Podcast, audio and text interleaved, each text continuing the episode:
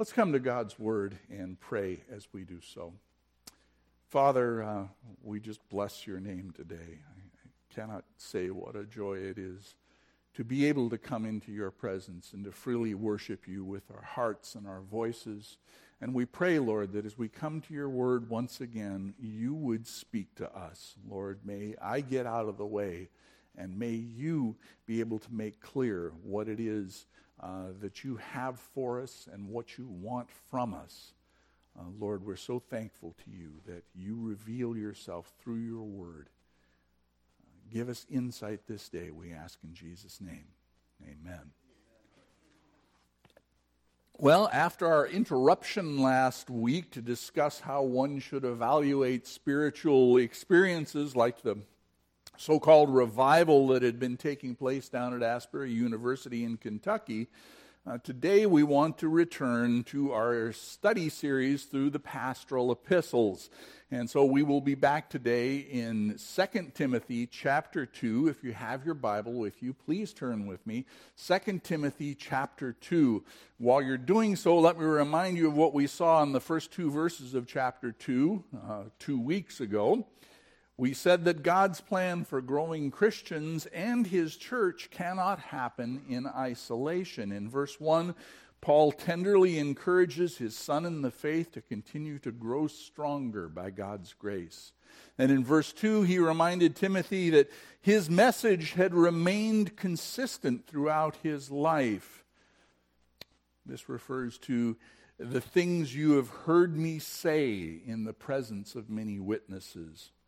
Timothy is to understand that God's design is that ministry be multiplied by training teachers and training them to teach others. Second part of verse 2 entrust to reliable people who will also be qualified to teach others. Remember, we saw at least four generations are in view there. Paul teaching Timothy to train reliable people who, in turn, then will teach and train others, and on and on and on, down to those of us sitting here in this room today. It's God's plan for growing Christians and His church. It's not something that happens in isolation, but rather requires interaction between people as the discipleship process takes place.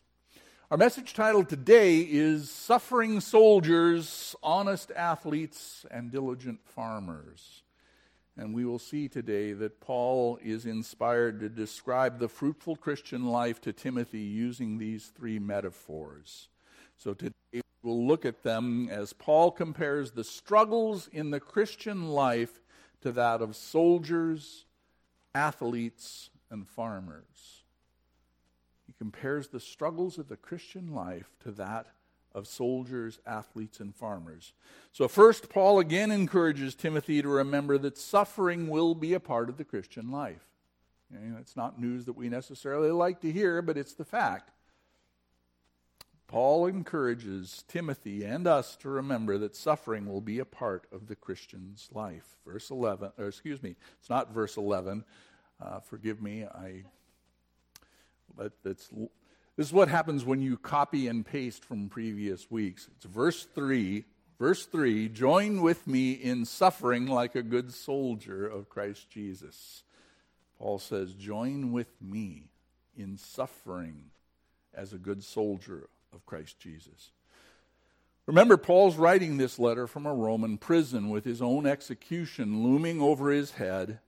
And to most, association with such a man would have seemed dangerous, disreputable. It's why he had encouraged Timothy in the previous chapter of this letter do not be ashamed of me, the testimony about our Lord, or me, its prisoner. Rather, join with me in suffering for the gospel by the power of God. Once again, then, he uh, rejoins, reiterates this call to join with me in suffering. And if you remember, we said that this phrase actually translates one word from the original Greek. The, that word is sunkapatheo. And it's only used these two times in the scriptures, back in 2 Timothy 1 8 and here. It's a compound word that consists of three parts, literally meaning with others to suffer or endure evils, that is, hardships, troubles, or, inf- or afflictions. It speaks of being a partaker in mutual suffering. So the NET translation renders it accept your share of suffering. And the with me part is actually implied, but Paul could have just as easily been thinking of all who've suffered for the sake of the gospel. That's why the original version of the NIV renders this with us. Join with us. He adds that Timothy is to do so like a good soldier of Christ Jesus. Soldier is from the Greek stratiotes, and it refers simply to a common foot soldier, a warrior in the army. And then metaphorically, uh, the word came to be used by Christians in relationship to a champion for the cause of Christ.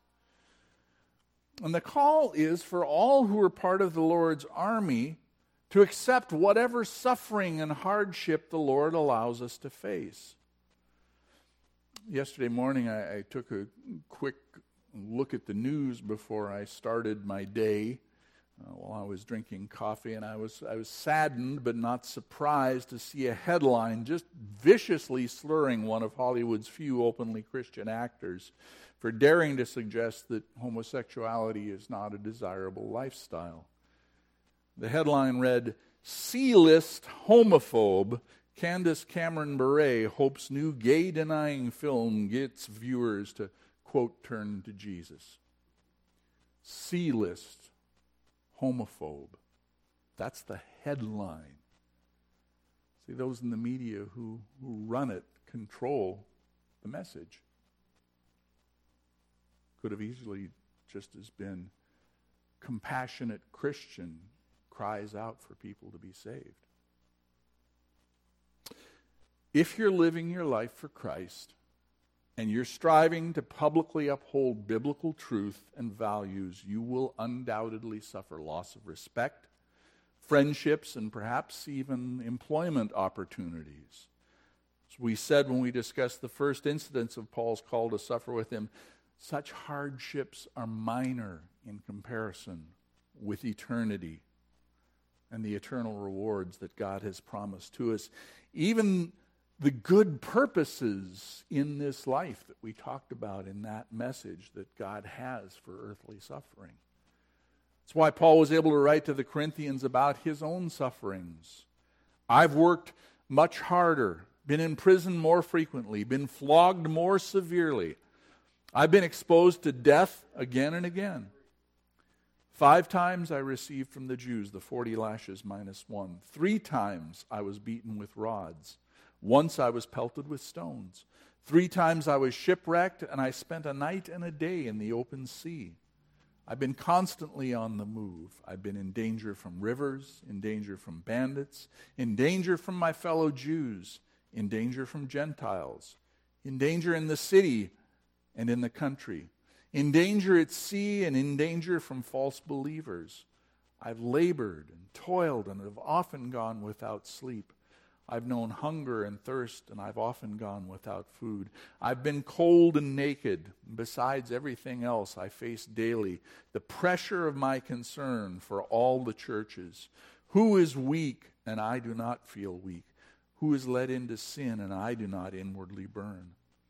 So if I must boast, I will boast of the things that show my weakness the God and Father of the Lord Jesus Christ, who is to be praised forever, knows that I am not lying. In Damascus, the governor under King Aretas had the city of the Damascenes guarded in order to arrest me, but I was lowered in a basket from a window in the wall and escaped from his hands.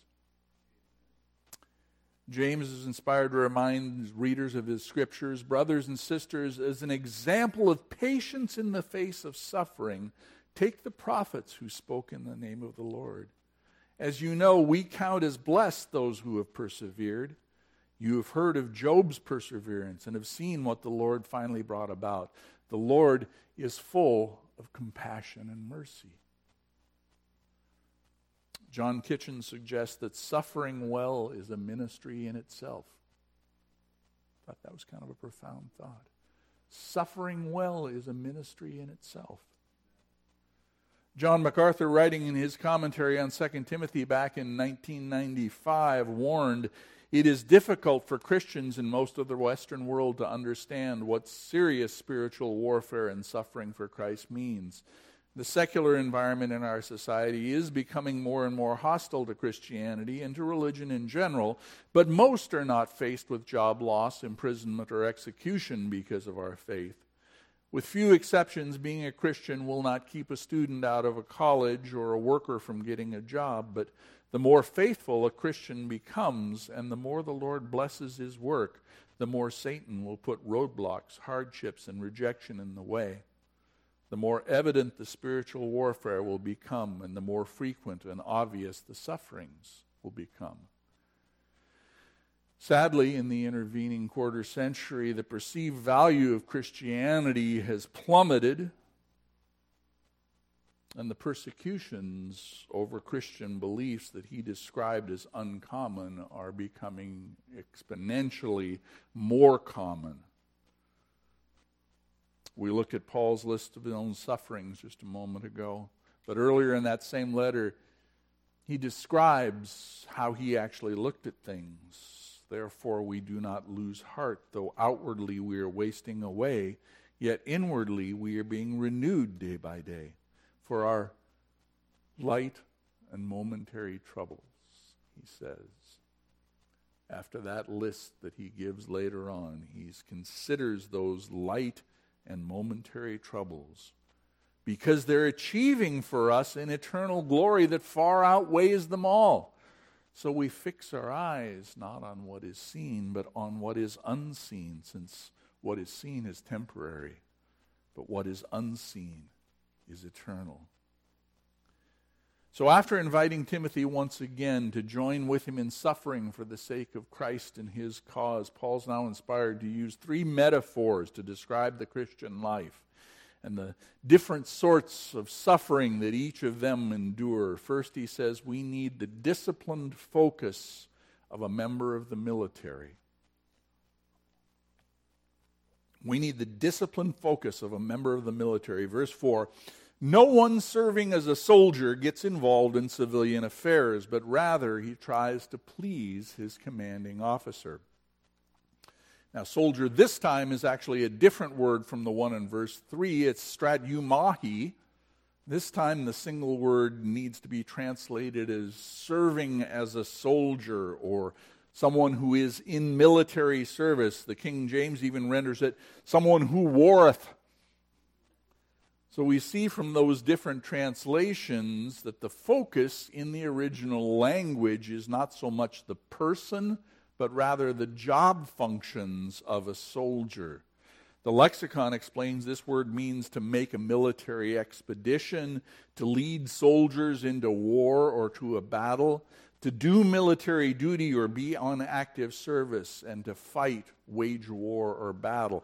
The idea really here is that a soldier is a soldier and he has to be doing the business of soldiering every single day, all day reminds Timothy that a soldier does not involve himself in civilian affairs.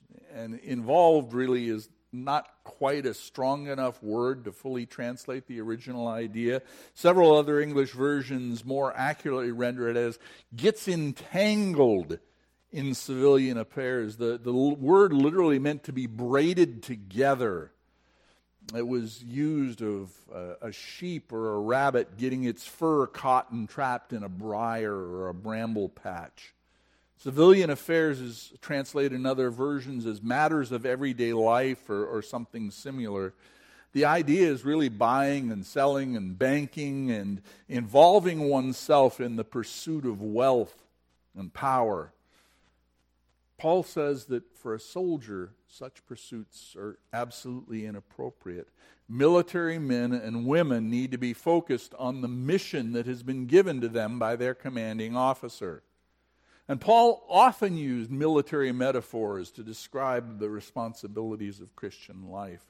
We saw back in 1 Timothy, verse 1 and 18, Timothy, my son, I'm giving you this command in keeping with the prophecies once made about you, so that by recalling them, you may fight the battle well. Later on in chapter 6, fight the good fight of faith. Take hold of the eternal life to which you were called when you made your good confession in the presence of many witnesses. The Corinthians, he puts it this way though we live in the world, we do not wage war as the world does. The weapons that we fight with are not the weapons of the world. On the contrary, they have divine power to demolish strongholds.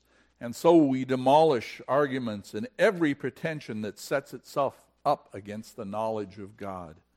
And we take captive every thought to make it obedient to Christ.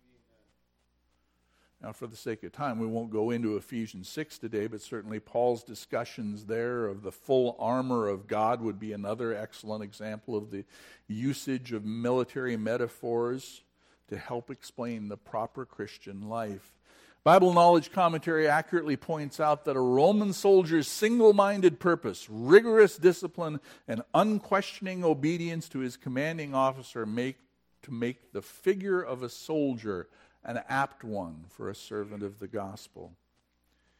The good soldier does not get entangled with civilian pursuits, but rather tries to please his commanding officer. Now, if I remember correctly from the uh, holidays, most of us here in the room didn't serve in the military, but those who did, and, and even those who have watched some of the better war movies, know that keeping the CO happy is job one for a soldier.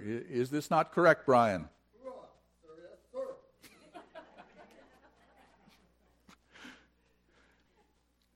Kitchen correctly states God's pleasure should be our first and highest calling because He is our commanding officer. God, MacArthur also gives us an important warning. The strong desire to please other people is an integral characteristic of fallen mankind. And because of the continued influence of the old self, the old man, even Christians are tempted to be people pleasers. And many Christians succumb to that temptation and become more concerned about pleasing their fellow workers, their neighbors, their friends than about pleasing the Lord. He writes, For the same reason, many pastors fall into the trap of wanting to please their congregations or their communities more than the Lord. And that desire inevitably leads to moral and spiritual decline because pleasing the world, including worldly Christians, demands compromise of God's truth, God's standards, and personal holiness. It demands forsaking Christ as our first love. We're to join with Paul in suffering like a good soldier of Christ Jesus and not get entangled in civilian affairs. Rather, we always try to please our commanding officer, the Lord Jesus. Our mission here, given to us as we derived it from the scriptures, is loving God and loving people as we grow, serve, and share the good news of Jesus Christ. That's our mission. In order to do so, we also need the dedication of an Olympic competitor. We need the dedication of an Olympic competitor. Verse 5 Similarly, anyone who competes as an athlete does not receive the victor's crown except by competing according to the rules. Competes as an athlete, once again, translates another single Greek word, athleo. It means to engage in a contest, to contend in the public games for the purpose of winning a prize. And then, by extension, because of the discipline, training, and exercise to which these competitive athletes must commit themselves, athleo also came to mean enduring and suffering the rigors necessary to be successful in their sport. Now, obviously, our English word athlete is a direct transliteration from the Greek athleo. It's, it's not a translation. So when we use the word athlete, even in the English, The idea is not only a, a skilled physical specimen of a person, but associated with that, we also have the, uh, the thought of the many, many hours of exercise and training and practice and even competitions that are necessary in order for someone to actually be considered an athlete. And Paul adds an athlete does not receive the victor's crown except by competing according to the rules. Once again, metaphor of Christian life as an athletic competition was common in Paul's writings. For instance, 1 Corinthians 9 Do you not know that in a race all the runners run, but only one gets the prize? Run in such a way as to get the prize.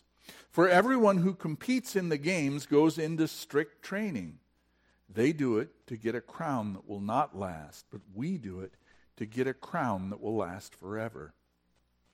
Therefore, I do not run like someone running aimlessly. I don't fight like a boxer beating the air. No, I strike a blow to my body and make it my slave, so that after I have preached to others, I myself will not be disqualified for the prize.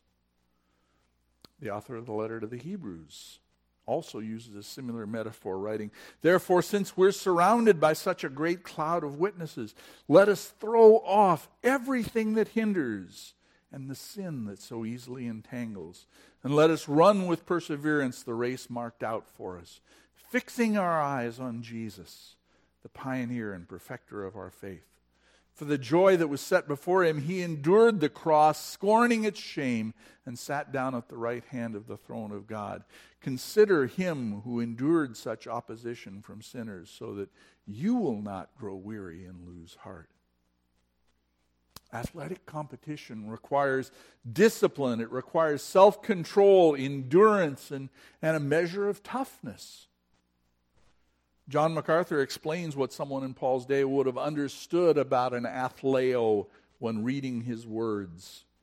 In the Greek games, which continued for centuries under Roman rule and were still being held in Paul's time, every participant had to meet three qualifications of birth, of training, and of the competitions. First, he had to be a true born Greek. Second, he had to prepare for at least 10 months for the games and swear on oath that he had done so before a statue of Zeus. Third, he had to compete within the specific rules for any given event. To fail in any of those requirements meant automatic disqualification and shame. Comparable rules, he writes, apply for Christians. We must truly be born again. We must be faithful in study and obedience to God's word, in denial and in prayer, and we must live according to Christ's divine standards of discipleship. The very fact that we are Christians means we've met the first qualification, but the other two are actually far from automatic. They involve constant dedication and consistent effort. And together they constitute spiritual discipline. Comes from the same root word as disciple. They're the foundations of spiritual maturity. The disciplined Christian has control of his or her affections, emotions, priorities, and objectives. And even though we're living in the church age and living under grace, not under the Old Testament law, that doesn't mean that we are free to ignore the instructions, God's rules given to us in the scriptures. After all, didn't the Lord say to us, If you love me, you'll keep my commandments? The victor's crown that Paul refers to here is uh, in Greek the Stephanos. It's the wreath or the garland that was given as a prize to victors in the public games. And then metaphorically, it came to be understood as the eternal blessedness that we will be given as a prize for the genuine servants of God in Christ. That is, this crown or wreath, which is the reward for righteousness. Paul uses this same term to describe the crown or wreath of glory and honor that belongs to the Lord Jesus for his victory in providing redemption for mankind, as it says in uh, Hebrews chapter 2. But we do see Jesus, who was made a little lower than the angels for a while, now crowned Stephanos with glory and honor because he suffered death so that by the grace of God he might taste death for everyone. And in bringing many sons and daughters to glory, it was fitting that God, for whom and through everything exists, should make the pioneer of their salvation perfect through what he suffered. Both the one who makes people holy and those who are made holy are of the same family. So Jesus is not ashamed to call us brothers and sisters. What a marvelous thing. Peter also wrote of this crown to encourage the elders among the readers of his first epistle. To the elders among you, I appeal as a fellow elder and a witness of Christ's sufferings, who will also share in the glory to be revealed. Be shepherds of God's flock that is under your care, watching over them, not because you must, but because you are willing. And as God wants you to be, not pursuing dishonest gain, but eager to serve, not lording it over those entrusted to you, but being examples to the flock. And then, when the chief shepherd appears, you will receive the crown, Stephanos, the crown of glory that will never fade away. In that verse and the verse we saw from Corinthians by Paul, there's a reminder from the games that when the athletic competition comes to an end and the victor is won, this, this crown, this wreath, laurels uh, made out of laurel is typically given to them. But very quickly it would begin to dry up and wither away. And the point here is that the crowns given to us as rewards by the Lord will never decay, they will last forever. Wiersbe writes of Paul's thought process here from the human point of view, Paul seemed a loser. There was nobody in the grandstand anymore cheering for him. All had deserted him, he wrote in the last chapter. He was in prison, suffering as though he was an evildoer, and yet Paul was a winner. He had kept the rules laid down in the Word of God, and one day he knew that he would receive a reward from his Lord Jesus. We'll see him write that actually in chapter 4 when we get there the crown of righteousness. Paul was saying to Timothy, the important thing is for you to obey the Word of God no matter what people say. You're not running the race to please people or to get fame, you're running to please the Lord Jesus. One of the fascinating things that we find in Scripture as we get to the last book of the Bible, the Apostle John was given a vision of worship in heaven. And this is what he saw. Day and night, the four living creatures never stopped saying, Holy, holy, holy is the Lord God Almighty, who was and is and is to come. And whenever the living creatures give glory and honor and thanks to him who sits on the throne and who lives forever and ever, the 24 elders fall down before him who sits on the throne and worship him who lives forever and ever. And they lay their crowns before him. And they say, You are worthy, our Lord and God to receive glory and honor and power, for you created all things, and by your will they were created and have their being. It's remarkable. When we get to heaven, we'll see fully how high and how holy and how noble and how wonderful and how much our Lord has done for us. And as a result, we'll take those crowns right back off and lay them at His feet in worship and thankfulness for his goodness and his greatness and his glory. He's worthy. If we have the dedication of an Olympic athlete, we too will have that victor's crown and will one day have the honor of laying it before the Lord's feet, thankful that He allowed us to arrive, to be with Him in our eternal home. Third, we also need the diligence of a devoted farmer. We need the diligence of a devoted farmer.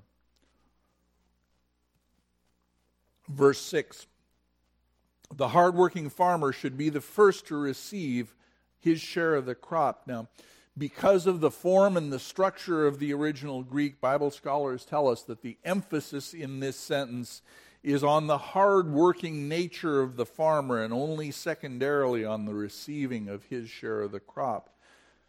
King Solomon warned in the book of Proverbs of the importance of diligence for a hard work uh, for a farmer. He wrote, I went past the field of a sluggard, past the vineyard of someone who had no sense. Thorns had come up everywhere. The ground was covered with weeds, and the stone wall was in ruins. I applied my heart to what I observed and learned a lesson from what I saw. A little sleep, a little slumber, a little folding of the hands to rest, and poverty will come upon you like a thief, scarcity like an armed man. And because the people in, in Paul's day lived in an agrarian society, they lived so much closer to the land that they were really more fully understanding of the hardships that are endured by farmers. This metaphor, too, is very common in Scripture. Farmers had to be hardworking in order to have any hope of a decent crop. And they, they still have to be hardworking, although they have some machines to help them now. Back then, the vast majority of it was, was done by hand, and at least by the uh, energy of oxes, and they still had to guide those around and, and guide the plow as they went. In addition, farmers have to be patient, do they not? One does not plant one day and reap the next. There's much waiting for the right time, the appropriate time for the harvest to come, and there's plenty of protective labor in between. That's why James wrote, Be patient then, brothers and sisters, until the Lord's coming. See how the farmer waits for the land to yield its valuable crop, patiently waiting for the autumn and spring rains. You too be patient and stand firm because the Lord's coming is near one of the Lord Jesus' more famous parables used the metaphor of sowing and reaping. He told them thing, many things in parables, saying, A farmer went out to sow his seed, and he's, as he was scattering the seed, some fell along the path, and the birds came and ate it up. Some fell on rocky places where it did not have much soil. It sprang up quickly, but because the soil was shallow, and when the sun came up, the plants were scorched, and they withered because they had no root. Other seed fell among the thorns, which grew up and choked the plants. Still, other seed fell on good soil, where it produced a crop, a hundred, sixty, or thirty times what was sown. Whoever has ears, let him hear. And when his disciples asked him, Well, what's the meaning of this parable? He explained, Listen then to what the parable of the sower means. When anyone hears the message about the kingdom and does not understand it, the evil one comes and snatches away what was sown in their heart. This is the seed sown along the path. The seed falling on rocky ground refers to someone who hears the word and at once receives it with joy, but since they have no root, they only last a short time, and when trouble or persecution comes because of the word, they quickly fall away. The seed falling among the thorns refers to someone who hears the word, but the worries of this life and the deceitfulness of wealth choke the word, making it unfruitful.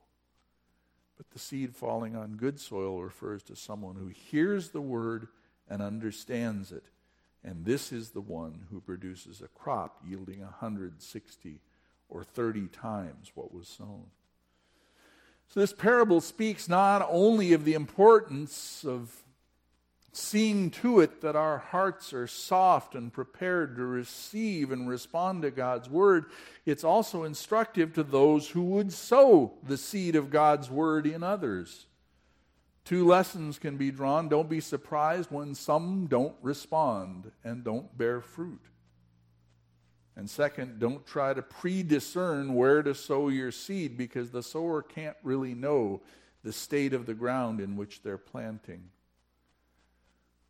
Paul also used an agricultural metaphor in writing to the Corinthians about the various tasks that are necessary on a productive farm or in the church. 1 Corinthians chapter 3. After all, what is Apollos and what is Paul? Only servants through whom you came to believe, as the Lord assigned to each his task. I planted the seed, Apollos watered it, but God is the one who makes it grow. So neither the one who plants nor the one who waters is anything, but only God who makes things grow. The one who plants and the one who waters have one purpose, and they will each be rewarded according to their own labor. For we are co workers in God's service, and you are God's field. MacArthur writes that the industrious farmer starts his hard and demanding work early and he finishes late. He endures the cold, the heat, the rain, and the drought. He plows the soil, whether it is hard or loose. He does not wait for his own convenience because the seasons do not wait for him. When the time comes to plant, he must plant. When the weeds appear, he must remove them. When the crop is mature, he must harvest it. For what drives a man to such hard labor is the reward of the harvest. So the final part of the verse reminds Timothy and the church members that a pastor is supposed to be supported for his hard work among them. He wrote essentially the same thing to the Corinthians Who tends the flock and does not drink the milk? Do I say this merely on human authority? Doesn't the law say the same thing? For it is written in the law of Moses, Do not muzzle an ox while it is treading out the grain. Is it about oxen that God is concerned? Surely he says this for us, doesn't he? Yes, this was written for us because whoever plows and threshes should be able to do so in the hope of sharing in the harvest. And so, if we have sown spiritual seed among you, is it too much if we reap a material harvest from you? And if others have this right of support from you, shouldn't we have it all the more? Now, Paul did not actually take advantage of that right. He chose not to, so that uh, no one could accuse him of unjustly and unrighteously profiting from preaching the gospel. But he didn't expect other pastors to do the same. Quite the opposite. In fact, as we saw in 1 Timothy 5, he wrote there, The elders who direct the affairs of the church are worthy of double honor, especially those whose work is preaching and teaching. And as you recall, we said that this verse means pastors should receive both respect and remuneration. that is financial support. And what, excuse me, what that financial support actually buys is time. Time for a pastor to study the Word of God and, and to prepare nutritious meals for the congregation from God's Word. Also means time being spent in administration and planning and ministering. And there are pastors who, by the grace of God, are able to be successful working only part time in ministry while they also work in secular uh, employments to support themselves. But candidly, their churches will never be as healthy and successful as they would be if he were able to devote all his time and effort to the Lord's work. And may I say to you all this morning, I am deeply grateful for the way that you all have taken care of Jan and I, have provided for us so that I can devote myself to you and the Lord's work. Kitchen reminds us that our labors for the Lord do not go unnoticed and will not go unrewarded. And that's why Paul wrote to the Corinthians Therefore, my dear brothers and sisters, stand firm. Let nothing move you. Always give yourselves fully to the work of the Lord because you know that your labor in the Lord is not in vain. So, Paul makes a final encouragement here in this section, which is that biblical meditation will help us grow in Christ. Verse 7 Reflect on what I am saying, for the Lord will give you insight into all of this. Biblical meditation will help us grow in Christ. One of the dangers of church attendance is to let God's word go in one ear and right out the other. We need to actually take time to think about, to consider, to ponder, to, to ruminate on what we've heard from God's word. Might I suggest that illumination often requires prayerful consideration? That's my own. illumination often requires prayerful consideration. See, biblical meditation is not emptying one's mind as the, the Eastern yogis do, but rather it's focused thinking on God and His Word and the lessons that we've been taught. God promises that He will aid our understanding of His Word. Jesus said, When He, the Spirit of truth, comes, He will guide you into all truth. He uses His Word. Paul wrote to Philemon, I pray that your partnership with us in the faith may be effective in deepening your understanding of every good thing that we have for the sake of Christ. And the Colossians, he assured them of his prayers for God's assistance in understanding and growing in the Word. For this reason, since the day we heard about you, we've not stopped praying for you and we continually ask God to fill you with the knowledge of His will through all the wisdom and understanding that the Spirit gives, so that you may live a life worthy of the Lord and please Him in every way, bearing fruit in every good work, growing in the knowledge of God, and being strengthened with all power according to His glorious might, so that you may have great endurance and patience and giving joyful thanks to the Father who has qualified you to share in the inheritance of his holy people in the kingdom of light. Man, that's a profound prayer. Kitchen shares this encouragement that falls in line with our message last week regarding the aids for personal revival. What an exciting interchange takes place over the written word of God when we come with humble teachable and hungry hearts, crying out for insight that we might know, obey, and follow God. Let us therefore regularly pray as with the psalmist Open my eyes, that I may behold the wonderful things from your law. And if we make it our practice to routinely reflect on what the Lord has told us in His Word, He's promised to give us the insight and the understanding that we need so that we can cope with all the struggles of the Christian life, as do soldiers and athletes and farmers. Let's pray. Lord, what amazing metaphors these are as we think about what these individuals go through and Lord, we recognize that we are in a battle for the souls of men and women. And we pray, Lord, that as your people, you would help us to be good soldiers of Christ Jesus, to be honest athletes, and as well to be diligent farmers sowing your word. Lord, we want to glorify you and we want to see the fruit of our labor produce others who would pass these things on to more and more generations, as Paul wrote in the last verses. Help us, Lord, to stand firm and stand up for you, for we ask it now in Jesus' name. Amen. Amen. So, would you stand up as we sing our closing song?